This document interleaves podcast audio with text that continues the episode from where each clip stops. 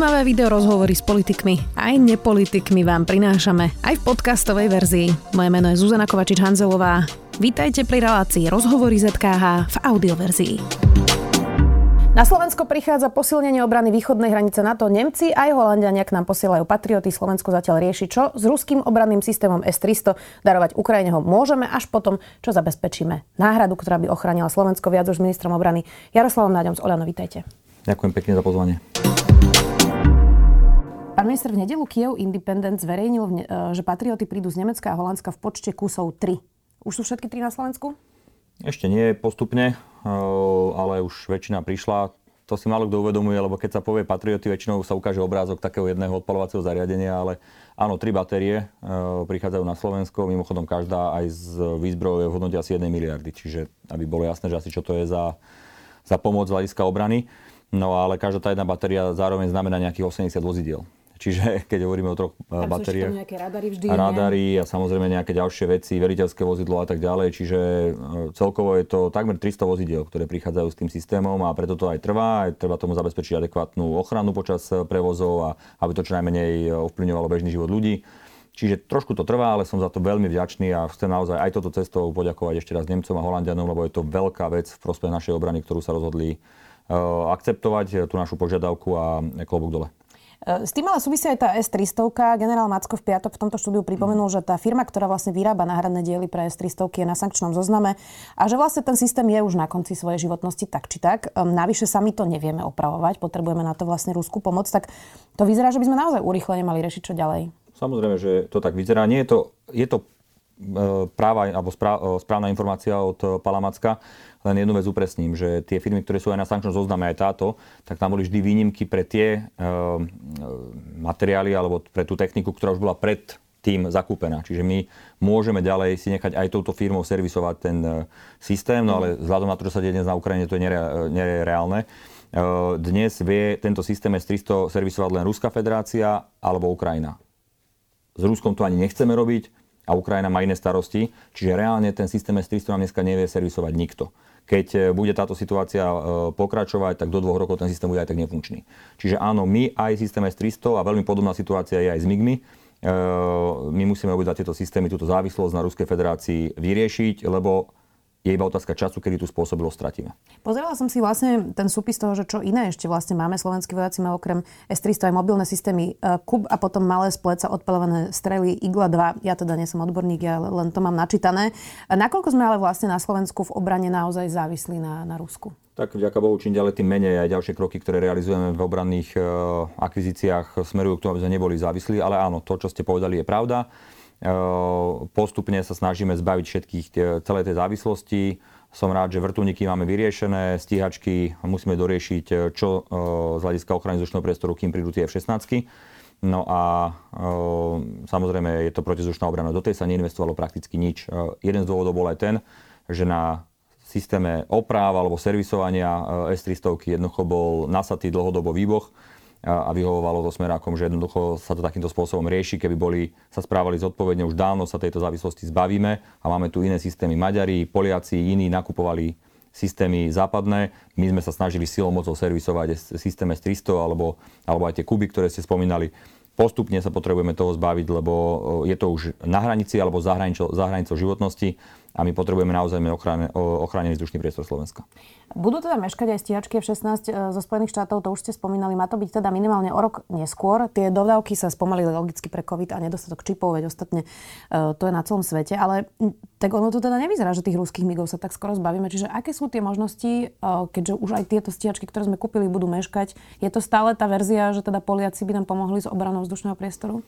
Tých alternatív je viacero, ale my máme aj iný problém. Nie len ten, že F-16 budú meškať asi o 12 až 14 mesiacov, ale aj ten, že my opäť nevieme servisovať tie MIGy. Máme tu síce tých technikov, ale uh, museli by sme nakupovať náhradné diely z Ruskej federácie. Uh, tí technici, uh, jednoducho existujú tu otázky ich lojality voči Ruskej federácii alebo voči firme, ktorá by teda mala servisovať bez ohľadu na to, v ktorej krajine sú. Jednoducho to riziko tam existuje. No a, a zároveň samozrejme my sme chceli sa už predtým zbaviť e, tejto závislosti na Ruskej federácii a tým, že sa to natiahlo ďalších 14 mesiacov z hľadiska F-16, tak e, vieme, že to musíme vyriešiť čím skôr. a preto komunikujeme s našimi spojencami v Aliancii, nie len s Polskom, ale aj s inými krajinami. Môžete povedať, ktorými?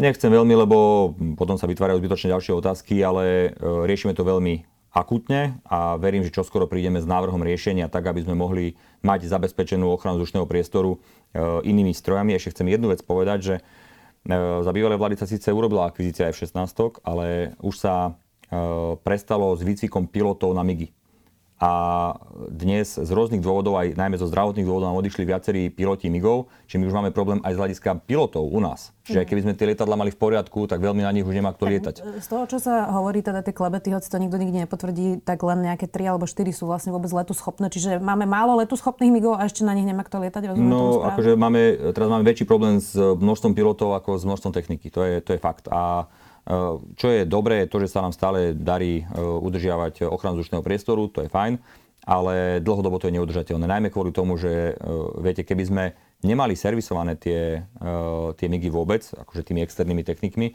tak je otázka týždňov, kedy musíme prestať na nich lietať. Mm. A tým pádom pár týždňov a tým pádom e, naozaj e, toto je neudržateľné a musíme to vyriešiť raz a navždy. Poslanec Valašek aj generál Macko vyhlasili, že by sme mali tie migy uzemniť a nepoužívať, lebo že do takých stíhaček by si ani jeden z nich nesadol. By ste no, si sadli do takej stíhačky, ktorú servisuje nejaký ruský človek. A teraz úplne logicky, veď to nemusí byť špion, ale oni majú rodiny doma v Rusku, veď vieme, že naozaj ako e, ruský režim by mohol ich vydierať napríklad prostredstvom detí, matiek, to je jedno. Len hej? ten uh, proces je komplikovanejší, nie je taký čierno-biely, lebo zďaleka nie všetky opravy tých uh, migov technikou nám riešia Rusy. My máme do istého stupňa opravy, ich realizujeme našimi technikami. Uh-huh. To znamená, tie veci, ktoré dokážeme my urobiť, tak uh, robíme my. A, a tie komplikovanejšie veci, áno, robia ruskí technici. Nie je to také, že mm, veľmi, veľmi jednoducho vyriešiteľné. Zároveň uh, ja rozumiem aj Palovi Mackovi a Tomášovi Valaškovi, ale ľahko sa to hovorí z opozície alebo z nejakej zvonku. Ja potrebujem mať zaistenú obranu uh, nášho vzdušného priestoru a keď budem mať alternatívu, okamžite urobíme rozhodnutie o tom, že jednoducho nebudeme ďalej lietať na migoch, ale zatiaľ tá alternatíva je len v procese tvorby a treba chvíľu počkať ešte. E, tí ruskí technici, niekto ich teraz monitoruje, sleduje, že čo robia? Ani, ani náhodou si nemyslíte, že vám na to budem odpovedať. Tak dúfam, že ich niekto sleduje, aspoň takto to poviem teda. Dobre. Či zle hovorím? Ďalšia otázka. V akom stave je naša armáda? Lebo z toho, čo vieme, tak vlastne máme teda problémy s tými MIGmi, to už sme pomenovali, S-300 na konci životnosti. Pred desiatimi rokmi bola ešte analýza, že 70% pozemnej techniky je už za hranicou životnosti a to bolo 10 rokov dozadu. Um, tak, tak som si skúsila predstaviť, že by to Rusko napríklad napadlo nás a, a my by sme sa teda asi tak ako Ukrajina neubránili. Čiže v akom stave je obrany schopnosť Slovenskej republiky? No samozrejme nebudem si tu malovať nejaké rúžové scenáre, nie je to jednoduché. Zároveň môžem povedať, že sa nám podarilo už veľa vecí zrealizovať a ďalšie budú zrealizované veľmi rýchlo. Hovorím teraz práve o tej pozemnej technike, o ktorej ste vy hovorili, že 70% Faktom je, že kolesové obrnené, bojové obrnené vozidla jednoducho nemáme vôbec. Ako asi, ja neviem, či sme asi jediná krajina v NATO možno, ktorá ich nemá vôbec. Niekto má staré, niekto má nové, ale každý ich má. My ich nemáme vôbec. Čiže to musíme obstarať veľmi rýchlo. Do niekoľkých týždňov by som mal predkladať materiál na rokovanie vlády pásová technika, to my máme teraz ten systém BVP, BVP 1, BVP 2, boje vozidlo pechoty. E, to sú staré stroje 50 ročné a 40 ročné, jednoducho ďaleko e, z hľadiska svojich spôsobilostí e, história a potrebujeme získať nové. Aj tam, aj na tom robíme. Keď sa nám podarí tieto dve veci zrealizovať, pardon, tak by sa mohlo tak by sme sa mohli dostať k tomu, že dokážeme tú ťažkú mechanizovanú brigádu v prospech aliancie vybudovať eh, v adekvátnom čase a s adekvátnou kvalitou. No ale potom riešime aj ďalšie veci. Eh, riešime nielen napríklad náradu 70-ročných nákladných aut, eh, čo je ďalší krok, ale aj ručné zbranie. Teraz máme útočná puška samopal vzor 58. 58 znamená rok, kedy bol zavedený, takže asi chápete, že to sú 60 ročné plus zbranie akože relatívne OK, ale ďaleko z hľadiska aktuálnych spôsobilostí vzadu. Riešime veci ako drony, a to ako pozorovacie, tak aj obranné alebo útočné. Riešime kybernetickú obranu. Všetky tieto kroky sa robia krok po kroku. Ja som dnes mal práve také stretnutie so Združením bezpečnostného obranného priemyslu a dnes sme ich informovali, že aktuálne riešime 60 modernizačných projektov v rámci rezortu obrany. Čiže naozaj to je, to je historicky najviac a robí sa naozaj veľmi intenzívne. Tak poďme postupne, lebo aj tie drony tu mám e, v otázkach. Mení sa niečo na rozpočte obrany e, tým, že sa začala vojna na Ukrajine? No, cítim e, zmenu celej takej, povedal by som, nastavenia. E, jeden človek, ktorý má na starosti e, získavanie alebo stanoviska k tomu, že či sa niečo oplatí za isté peniaze, tak ešte nedávno, pred pár mesiacmi, deklaroval mne aj náčelníkovi generálneho štábu, že prosím vás pekne, že, čo, že žiadna vojna nebude, že toto je aj tak iba o biznise. No tak dneska vidíme, aká je realita. Vojnu máme hneď túto za rohom a všetci si uvedomujú zrazu, aká dôležitá je obrana. No ja sa pýtam Čiže... ale preto, že minister financí Matovič znížil rozpočet na obranu, hoci percentuálne to vďaka rastu ekonomiky vyzeralo, že stále máme rovnaké percento hmm. HDP, ja som ale čítal... znižovalo sa to nominálne o 200 miliónov hmm. eur. Nie, nie, nie, ja som čítal... Vraj vás to je dosť nahnevalo. Oh, no, to, sú, to sú skôr novinárske uh, klebety. klebety. Uh-huh. takto, v prvom rade, čítal som aj ten komentár, ktorý hovoril, že len vďaka tomu, že sa znižovalo HDP, nie je to pravda. My sme dostali aj v roku 2020 nad rámec toho, čo bolo schválené a aj v roku 2021 nad rámec toho, čo bolo schválené extra peniaze zo strany ministerstva financí, ktoré sme použili vyslovene pre e, obranu a vďaka tomu sme sa dostali e, na 2% aj v roku 20 aj v roku 2021. To sme mali plánované 1,65 a 1,75. Dobre, dobre, ale tak doplním tú otázku. Poliaci zvyšujú výdavky na 3% HDP na obranu, Nemci mimoriadne doplňali rozpočet na obranu ďalšiu miliardu eur. Takže my čo, budeme updateovať nejako rozpočet, keďže hovoríte, že naozaj musíte nakupovať, aby sme, aby sme naozaj vylepšovali celý ten arzenál, ktorý je v zúfalom stave? Ja a tam som aj chcel vlastne pokračovať v tom mojom e, vstupe. Máte úplnú pravdu. Nemci zvýšili rozpočet z 1,52% na obranu na 2% v priebehu tohto roku. To je neskutočná investícia. To hovoríme o desiatkách miliárd, ktoré navyše naliali do systému. A v horizonte troch rokov dajú extra 100 miliárd eur do obrany. To je bezprecedentné. E, čiže udržia 2%, dajú extra 100 miliárd do rozpočtu. Poliaci idú na 3% od budúceho roka. Pardon. E, Balti všetci 2,5%, Maďari idú na 2%, Rumúni, Bulhári to isté, všetko k 2%. Na východnej hranici hovoríme o tých krajinách, výrazne navyšujú. Aj my budeme navyšovať e, rozpočet. Teraz e, riešime a cítim pozitívnu reakciu aj od premiéra, aj od ministra financí, ale aj od všetkých koaličných partnerov, že jednoducho do tej obrany musíme dať viac peňazí. Teraz práve robím takú nejakú analýzu, ktorú predložím. Vy ste mali akú predstavu, aby to bolo koľko? Tak minimálne 2%, samozrejme. Normálne systémov nastavené na konkrétne projekty. Ale hovorím, 2,5% je štandard dnes, v podstate už na východnej hranici a Poliaci išli na 3%, takže iba to ukazuje naozaj to, ako vnímajú svoje ohrozenie a obranu a bezpečnosť. Ja nemám zase nejaké veľké vysnívané nejaké pozície, ale som realista a, a viem, že potrebujeme realizovať niektoré konkrétne projekty a tie by som chcel realizovať a, a tie nás asi dostanú na 2% alebo na 2% rozpočtu. Tak poďme teraz k tým dronom. Obstaranie bojových dronov malo byť v akvizičných plánoch už dávno. Takmer všetky moderné armády rozvíjajú svoje bezpilotné spôsobilosti, hovoril analytik Bednár pre denník N. Takže pochopila som správne, eh, že teda toto je naozaj jedna z tých akvizícií, ktorú chcete urobiť, drony. A teraz nielen tie, čo sledujú a monitorujú vlastne priestor, ale aj bojovné? Áno. A, ono to už dávno je v tých plánoch, eh, čiže Vlado Bednár to by to už mohol vedieť aj kvôli tomu, že je to človek z ministerstva financí a my tieto veci aj z UHP veľmi intenzívne komunikujeme. Len on to nie je také jednoduché. Dnes na Slovensku, keď poviete, že bojové drony, že však to sú také za 30 tisíc eur a to lieta a to likviduje veci. No nie. Tie drony, ktoré dnes vidíme v tých e, zaujímavých videjkách z Ukrajiny napríklad, tak e, tie stoja desiatky miliónov eur. Hej? A na to, aby ste ich mohli mať, musíte mať infraštruktúru a e, musíte kúpiť aspoň nejakú rovno nejakú letku. Čiže keby som chcel kúpiť nejakú letku aj s infraštruktúrou a so všetkým, tak sa bavíme v stovkách miliónov že taká je realita, na to všetko musíme nájsť peniaze a zároveň musíme splňať všetky tie princípy e, obstarávania, ktoré na obrane existujú. A už som to povedal aj niekde v nejakom článku. 5 krát sa nám v priebehu jedného modernizačného projektu vyjadruje UHP k tomu, že či to je hodnota za peniaze alebo nie. 5 krát a ka- za každý majú 30 dní na, vyhla- na, na vyjadrenie. Tak to je samo o sebe 150 dní. Tak je vojna, tak ich viete trošku asi po- No dúfam, že to pochopia, uh, lebo aj teraz riešime práve, uh, oni to nazývajú, že benchmarky, nejaké porovnania s ostatnými krajinami. No ťažko porovnávať Slovensko, ktoré je na hranici s vojnou, s nejakým Belgickom, ktoré je 1200 km na západ. Čiže berme prosím do úvahy realitu, v ktorej sa Slovensko nachádza, aj geopolitickú, aj, aj geografickú a aj vzhľadom, vzhľadom na stav ozbrojených síl a riešme veci tak, aby sme čím skôr mali zaistenú obranu našej krajiny. Samozrejme pri zachovaní transparentnosti a hodnoty za peniaze to nespochybňujem, nikdy sa to nedialo, ale nezabíjajme sa sami seba analýzami nekonečnými. Pán minister, ja rozumiem, ale táto krajina má naozaj históriu nezmyselných drahých nákupov. Tomu verím, tomu verím, ale poviem vám príklad. E, požiadali sme 6,5 milióna eur na nákup stanov niekedy v oktobri alebo v novembri minulého roka. UHP nám neuvoľnilo tie peniaze, lebo tvrdili, že o 10% je to drahšie, ako sú ich benchmarky. No tak sme tie stany nenakúpili. Dneska nám chýbajú na východnej hranici. Dneska už hovorím, že e, tak ich kúpme, dobre, tak ich môžeme kúpiť, tak teraz to je o 30% viac, ako stali v oktobri. Tak čo je hodnota za peniaze? Ani sme ich nedostali a nakoniec ich kúpime o 3 mesiace neskôr, keď nám teraz chýbajú za 30% vyššiu cenu. Jednoducho o tom toto je, že e, hodnota za peniaze je aj o tom, že v istom čase e, zabezpečím nejakú spôsobilosť, ktorú viem používať potom a kvôli 10%, čiže kvôli 600 tisícom, ktoré podľa ich názoru boli predražené tie stany oproti nejakým benchmarkom, sme nedostali tú spôsobilosť a dnes prosíme Čechov, a prosíme Talianov a neviem koho, aby nám tu stavali stanové mestečka.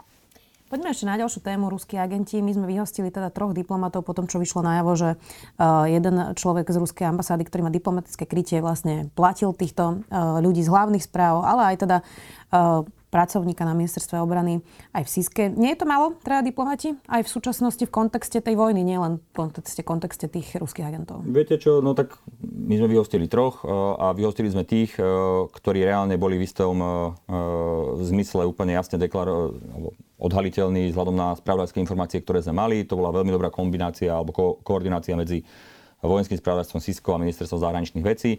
Pozriem sa na Pobaltie, tí tiež išli do potroch, všetky tri krajiny alebo myslím, že jedna mala 4, celkovo 10 v troch krajinách. Eh, ale áno, vidím aj Bulharov, ktorí vyhostili 10, eh, ale tam majú dlhodobejší problém. My sme za 2 roky vyhostili 9 mimochodom, čo vôbec nie je málo, ale vždy to bolo podložené nejakými konkrétnymi spravodajskými informáciami. Ja nehovorím, že toto je konečné číslo, eh, ale je to adekvátne a to video akože dobre uniklo.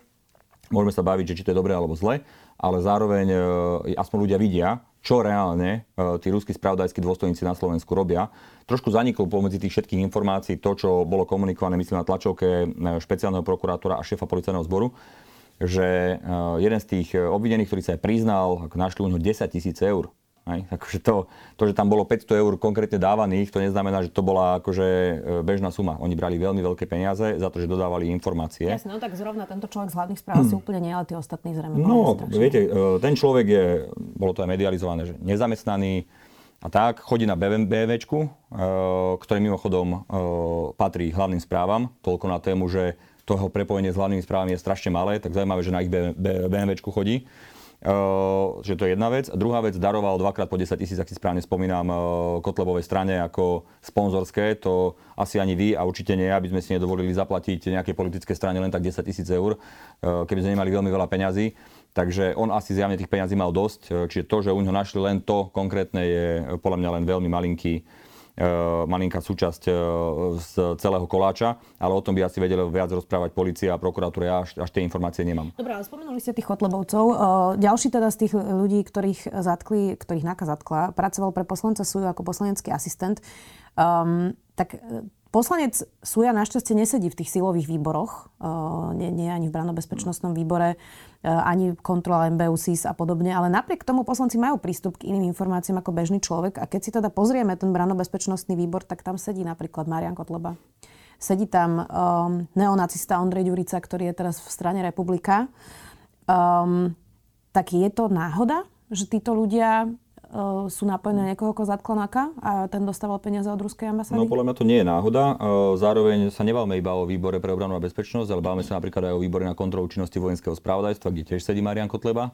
Dokonca sa opakovane snaží stať predsedom toho výboru. A zároveň je pravda to, že ruskí agenti sa snažili prostredníctvom zadržaných ľudí dávať úlohu, aby tí ľudia získavali z prostredia Národnej rady práve cez e, SUJU a cez toho asistenta, e, aby, aby získavali utajované správy o činnosti SISky a vojenského spravodajstva, ktoré dostávajú všetci poslanci. To nie je iba vo výboroch.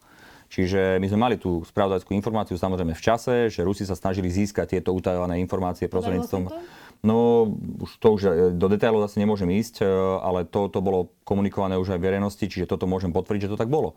A robili sme také opatrenia, aby sa im to nepodarilo a, a ďalej sa k tomu vyjadrovať nemôžem. Uh, ale faktom je, že tá snaha o získavanie tajných informácií bola úplne zretelná. Viete, ja disponujem množstvom informácií, ktoré nemôžem zverejniť, ale môžem vám povedať, že toto je naozaj len špička ľadovca. Ako tý, tá snaha o získavanie tajných informácií E, bola veľmi, veľmi intenzívna aj v rezorte obrany, aj v iných rezortoch. Uh, mení to niečo na tom, čo budú vedieť v budúcnosti poslanci a k čomu budú mať vlastne nejaký prístup, aké informácie dostanú? Um, a, a, ako bude, bude, budete prehodnocovať práve za tejto situácie, že čo vlastne tým poslancom povedať a čo nie?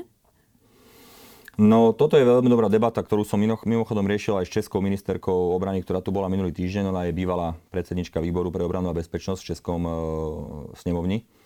A, a ona mi povedala, že oni jednoducho niektoré veci majú vyriešené inak. E, nie prostredníctvom výborov, ale prostredníctvom komisí, špeciálnych komisí. A do tých špeciálnych komisí si zvolia zástupcov poslancov a nezvolia tam takých, ktorí majú, povedal by som, že blízko k extrémizmu. Lebo do toho výboru sa ide jednoducho pomerne. Tam si jednotlivé strany dajú svojich členov, môžete rozhodnúť o tom, kto bude predseda alebo podpredseda, ale nezvoli, e, nerozhodnete o tom, kto tam bude zúčastnený. Kdežto e, v týchto komisiách špeciálnych, ktoré v Českej republike fungujú, e, komisia na kontrolu činnosti vojenského spravodajstva, to nie je výbor a tým pádom sa tam zvolia ľudí zo všetkých slušných a normálnych strán, ale takí, aby tam eliminovali čo najviac riziko. A to je debata. A zároveň u nás prebieha debata, ktorú vedie, myslím, Juraj Krupa veľmi intenzívne, a to je o tom, aby poslanci, ktorí sú v špecializovaných výboroch alebo komisiách, mali mať bezpečnostnú previerku. A to si myslím, že je absolútne nevyhnutné, lebo prepačte, ale aby som ja hovoril o tom, ako vojenské spravodajstvo e, bojuje s extrémizmom pred ľuďmi, o ktorých viem, že sú nejakým spôsobom prepojení, je absurdné. No tak, ale je to ako reálne, že, že toto prejde parlamentom, aby mali bezpečnostnú previerku? Je to niečo, čo naozaj seriózne riešite? Ja by som to veľmi podporil. Či to prejde e, parlamentom, neviem. Možno, že sa urobia nejaké rozhodnutia, ktoré budú akože k ďalšiemu volebnému obdobiu. Neviem, ako je to možné meniť počas volebného obdobia, ale bolo by fajn to vyriešiť. Vy ste mi tu hovorili naposledy, keď ste tu boli, že máme celkom dobrý prehľad o ruských agentoch na Slovensku. No ale jeden z nich vám teda pracoval priamo na ministerstve obrany a vyzerá, že naozaj roky donášal Rusom, pričom teda plukovník Bučka mal aj prístup k tajným dokumentom. Vy ste hovorili, že mal teda previerku stupňa tajné.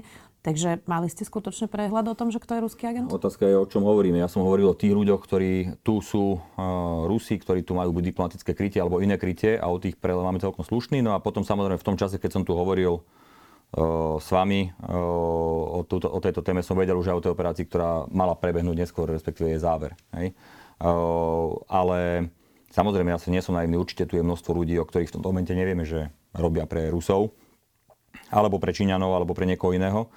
Zároveň pán Bučka robil na akadémii. On mal previerku na tajné, ale jeho prístup k utávaným informáciám bol veľmi limitovaný, lebo na akadémii toho až tak veľa nebolo, ale určite dokázal niečo získať, keďže od roku 2013, myslím, eh, spolupracoval s Rusmi tak, eh, a dostal to veľmi veľa peňazí, tak eh, asi, asi mal čo priniesť. A, a teraz zistujeme presne, že čo konkrétne spolupracuje, takže asi sa získa veľa zaujímavých informácií. Tak dúfame, že dostane aj vysoký trest, keď dostal veľa peňazí. Um, vyzerá, že ten konflikt, pán minister, je zatiaľ v pate. Rusi vlastne nepostupujú, nepostupujú tak, ako by si predstavovali. Ukrajinci sa zatiaľ bránia, hoci to bombardovanie je dosť masívne na niektorých miestach. Joe Biden pred summitom NATO, ktorý bude teraz v stredu, opäť varoval Rusov, aby nepoužili biologické a chemické zbranie. Ako je to reálne, táto hrozba? Viete, uh, asi, keďže sa to varovanie už opakovalo v priebehu týždňa druhýkrát, tak asi disponujú spojenci nejakými spravodajskými informáciami o tom, že to je možné. E, čo je fakt, je to, že Rusi zďaleka nepokračujú tak, ako si to predstavovali. Oni si mysleli, že v tomto čase už bude dávno po vojne, že jednoducho sa im Ukrajinci zdajú a oni tam si dohodia nejakú bábkovú vládu a pripoja Ukrajinu k Ruskej federácii, lebo však tým sa netajil nikdy e, Putin, že to je jeho cieľom vytvoriť znova sovietský zväz. Faktom ale je, že tá situácia je úplne iná. E, z nejakého dôvodu sa sústredia veľmi na symboly. Bombardujú tam ten Mariupol úplne nezmyselne, e, míňajú na to zdroje, lebo to je symbol pre nich. E, ale z hľadiska tej operácie sa im nedarí vôbec tak, ako chceli. Práve naopak sú náznaky konkrétne v konkrétnych oblastiach, kde vyslovene sú vytlačaní Ukrajincami. Čiže Ukrajinci uh, sa držia oveľa lepšie, ako si kdokoľvek z nás predstavoval uh, pred začiatkom konfliktu. Jasné, tak Rusi majú ešte dosť veľký arzenál, ktorý nepoužili. Mm, aj... Práve, že si to až tak veľmi nemyslíme. Práve naopak, veľa z tých zbraní, ktoré chceli použiť už dávno minuli, alebo majú veľkú časť vyčerpanú a majú iné, iný arzenál, ktorý dúfame a veríme, že nepoužijú. A medzi tie patrí chemické a biologické zbranie a samozrejme jadrové zbranie. A to je tá situácia, že ten Putin je podľa všetkých informácií, ktorými disponujeme, v aliancii veľmi zúfalý z toho, čo sa deje. Mení velenie ozbrojených síl, mení velenie spravodajských služieb, posiela ľudí na domáce väzenia, alebo dokonca sú vyslovene zatýkaní. A myslí si, že sa mu to nejako podarí zmeniť. Včera dokonca minister obrany ruský podpísal, že nejaká mládež bojová, nejaké niečo, čo mi veľmi pripomína Hitlerjugend, dokonca môže byť nasadená na Ukrajine, ako bojovať ľudia, ktorí nemajú 18 rokov. To je šialenosť. Podpísal to minister obrany ako rozkaz e, ruský. Čiže naozaj nie sú asi v dobrej situácii a tá zlá situácia ich bude tlačiť k používaniu tých najhorších alternatív. Pevne verím a dúfam, že sa k tomu e, ruský režim akokoľvek chaoticky a šialene koná posledné ostatné týždne že sa k tomu nerozhodne alebo neutiahne to urobiť, lebo to by naozaj znamenalo už asi prekročenie všetkých červených no, línií. No a to je presne ďalšia moja otázka, teraz to jadrové nechajme bokom, ale ak by použil Putin chemické zbranie alebo biologické zbranie, bol by to už dôvod na intervenciu aliancie alebo na vyhlásenie bezletovej zóny? Ja si myslím, že toto už je ďaleko nad úrovňou uh, Severoatlantickej aliancie. Dnes môžem povedať, že skoro 150 krajín sveta uh, sa postavilo proti tomu, čo Rusko robí. Im tam ostala už len Sýria, Venezuela, neviem kto, Kuba, Severná Korea. Na ich strane jednoducho to je úplne jasné, čo si celý svet myslí o tom, čo Putin robí. A, a toto by už samozrejme smerovalo k tomu, ak by on mal použiť nejaké zbranie hromadného ničenia, tak by celý svet asi už na to začal no reagovať. No, ale už by to bola dôvod ako na, na, na zasiahnutie aliancie? Lebo, hm. lebo ja rozumiem, že aliancia nechce zasiahnuť, pretože nechceme svetový konflikt, ale že čo sú vlastne tie hranice, keď už by si aj aliancia zrejme povedala, Mne je ťažko špekulovať, e, pani reaktorka, čo by bola tá hranica, ale faktom je, že e, preto som to zamene spomenul celé spoločenstvo, lebo toto už by, pokiaľ je v tom NATO, tak stále Rusi hovoria, že to je vlastne americká vôľa ale, ale dnes e, to medzinárodné spoločenstvo je ďaleko širšie, kde sú od Austrália a Nového Zelandu cez, e, cez Južnú Koreu, dokonca už aj Číňania kritizujú Rusko, čo predtým na začiatku nebolo prvé týždne, už teraz e, kritizujú aj Číňania Rusko. Čiže asi tá reakcia už bola celého spoločenstva, nielen na to. Eh, poďme ešte na jednu tému. Vy ste podali eh, žalobu na poslanca Blahu, eh, ktorý vás označuje za vlasti zradcu. Žiadate od neho 100 tisíc eur, ktoré potom chcete darovať na pomoc utečencom v prípade, že by ste ich získali. získali. Poslanec Blaha reagoval, že on sa teda nedá zastrašiť. Potom tam hovoril ešte aj iné veci, ale toto bol ten hlavný message. Má to zmysel, takáto žaloba? Veď predsa aj vy, Volano, v rámci politického boja už použili všelijaké ako keby vety o politických súbojoch, súbojoch ako, ako je, to, je to naozaj, že, že taká tá prestrelka politikov, že kde je vlastne tá hranica toho, že čo je ešte bežný politický súboj, ktorý používa niekedy Igor Matovič alebo Olano a kde je to už potom na žalobu? Prosím, e, nerelativizujme. E, v konečnom dôsledku Blaha bol sám ten, ktorý zažaloval e, Igora Matoviča za to, že ten povedal, že počul, že Blaha mydlil barána niekde v záhrade v Bratislave použil tú žalobu. Ja som dal žalobu kvôli tomu, že mňa v čase, keď prebieha vojenský konflikt na našej hranici doslova do písmena, a v čase, keď potrebujeme, aby si ľudia uvedomovali, čo je obrana a bezpečnosť našej krajiny, tak on mňa nazval opakovane a dookola a stále vlasti zradcom. Vlasti zrada je závažný trestný čin, kde hrozí 25 rokov väzenia človeku, ktorý ho spácha a on mňa verejne a opakovane na sociálnych sieťach, na mítingoch, v televízii alebo v nejakých médiách označuje za vlasti zradcu. Kvôli tomu som ho dal na, som na ňo dal žalobu, civilnú žalobu a nech teda preukáže, že on teda má dôkazy o tom, že ja som vlasti zradca a vtedy, keď sa mu to podarí, tak pôjdem pravdepodobne do väzenia, ale keď sa mu to nepodarí, tak od neho budem žiadať 100 tisíc eur kvôli tomu, aby som pomohol práve tým ľuďom, ktorí dnes kvôli jeho idolovi, Putinovi, prichádzajú od svojich blízkych, o svoje domovy a tak ďalej a utekli na Slovensko pred vojnou. E, toto je e, veľký symbol toho, že ani ľudia ako, ako poslanec Blaha si tu nemôžu robiť, čo chcú a obviňovať e, ľudí len kvôli inému politickému názoru z vlasti zrady. To je za všetkou hranicou. Ja si nepamätám, že by niekto ako Igor Matovič alebo kdokoľvek iný obvinil kohokoľvek z lídrov Smeru z vlasti zrady. To, že boli obviňovaní z ekonomickej kriminality, to sa potvrdzuje jeden krok po druhým. Všetci tí e,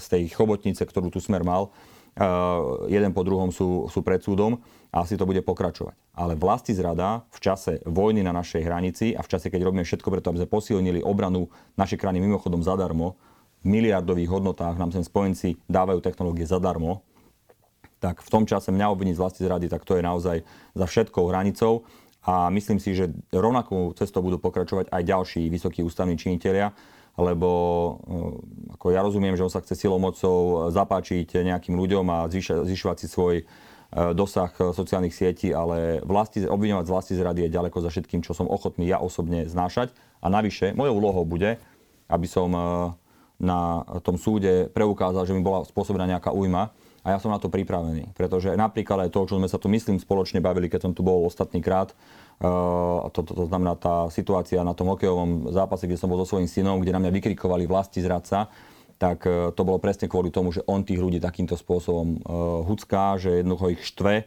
a dáva na mňa nálepku vlasti zradca a to má samozrejme svoju trestnoprávnu rovinu. Čiže kvôli tomu som dal tú žalobu a Určite nebudem pôsobiť tak, ako keď sa prišiel rozplakať Blaha pred e, Sulika, aby stiahol vtedy náhňo žalobu, ktorú dal kvôli tomu, že Sulika obvinil, že je vrah Kuciaka, ak si spomínate. A keď Sulík mal vyhrať ten súd, tak prišiel rozplakaný Blaha za ním a prosil ho, aby stiahol a dajme si na tú ruku a už na vás nebudem útočiť. Tak ja určite takýmto spôsobom postupovať nebudem, pretože e, Blaha je absolútne, absolútne zlo slovenskej politiky a má veľmi negatívny dopad na našu spoločnosť. A už myslím, že je čas, aby sme mu nastavili zrkadlo a, a aby si stál za svojimi výrokmi. Tak aj to mydlenie barana asi nemuselo byť od Igora Matoviča, ale rozumiem, čo hovoríte. Veď ostatne prezidentka Čaputová tiež avizovala nejaké právne kroky. Uvidíme, či ich teda urobí. Ďakujem veľmi pekne, že ste si našli čas. Minister obrany Jaroslav Nác. Alana, ďakujem. Ďakujem veľmi pekne, všetko dobré. Počúvali ste podcastovú verziu relácie Rozhovory ZKH. Už tradične nás nájdete na streamovacích službách, vo vašich domácich asistentoch, na Sme.sk, v sekcii Sme video a samozrejme aj na našom YouTube kanáli Denníka Sme. Ďakujeme. Dobrý deň. Dobrý deň, tu je Adam Blaško, ja moderujem satirický podcast Piatoček. Máte na chvíľku čas? Akože absolútne vôbec, hej. Tak aj takto môže dopadnúť nový piatoček, ale nemusí. No nezistíte to, kým nás nebudete počúvať. Sme satirický podcast, ktorý už pomaly začal politikom robiť vrázky na čele. Špinavé protislovenské prostitútky. Piatoček si môžete vypočuť prekvapivo každý piatok na vašich obľúbených streamovacích platformách. Mne normálne láta z rukou vypadla. A nezabudnite, Boskávame vás všade. Dovidenia.